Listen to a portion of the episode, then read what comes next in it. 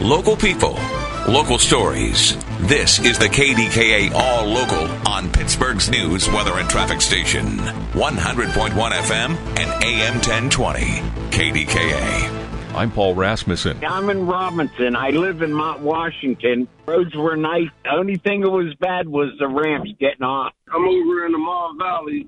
So it's really important that you take your time. So if everybody take their time, this should be good. Callers on the Big K Morning Show telling us the interstates and major routes were wet this morning.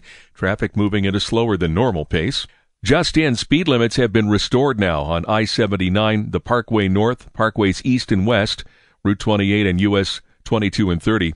Uh, PennDOT lowered the limit to 45 miles per hour at around 5 a.m. And though this morning's snow didn't cause too many issues, News Radio KDK Shelby Cassesse reports there's more to come. Friday morning snow is just the start of the winter weather. AccuWeather's Dean DeVore tells the Big K Morning Show snow could continue into tomorrow. The steady snow is going to continue, Marty, as we go through the day, and we're still looking at about two to four inches from that. But then as we get into the afternoon and evening, I think what we're going to, and night and into tomorrow, we're going to switch this over to more of a lake effect kind of snow shower situation. When all is said and done, we're expected to have four to six inches on the ground. The wind is expected to become a factor later Friday afternoon, with gusts reaching 25 miles an hour. Shelby Cassesse. News Radio. Code Blue status in Allegheny County and the city of Pittsburgh will continue through the weekend. It was supposed to end on Thursday, but with lows around 10 degrees, Code Blue was extended.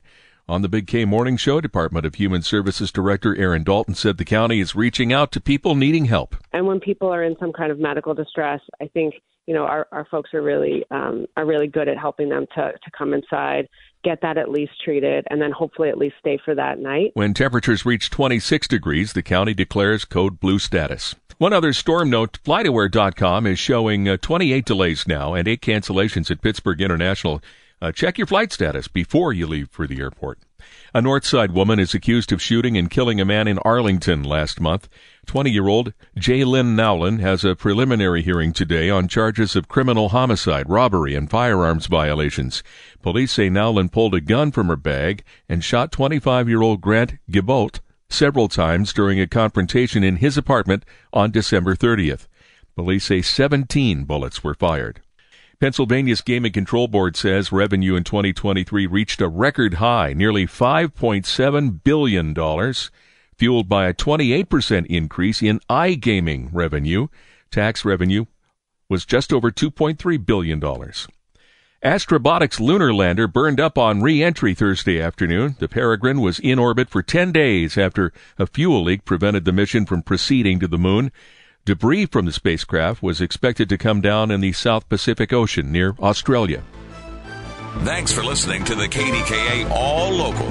You can follow or subscribe to this podcast in the Odyssey app or wherever you get your podcasts. For the latest breaking news, traffic, and weather, be sure to tune in to KDKA or download the Odyssey app to take us with you wherever you go.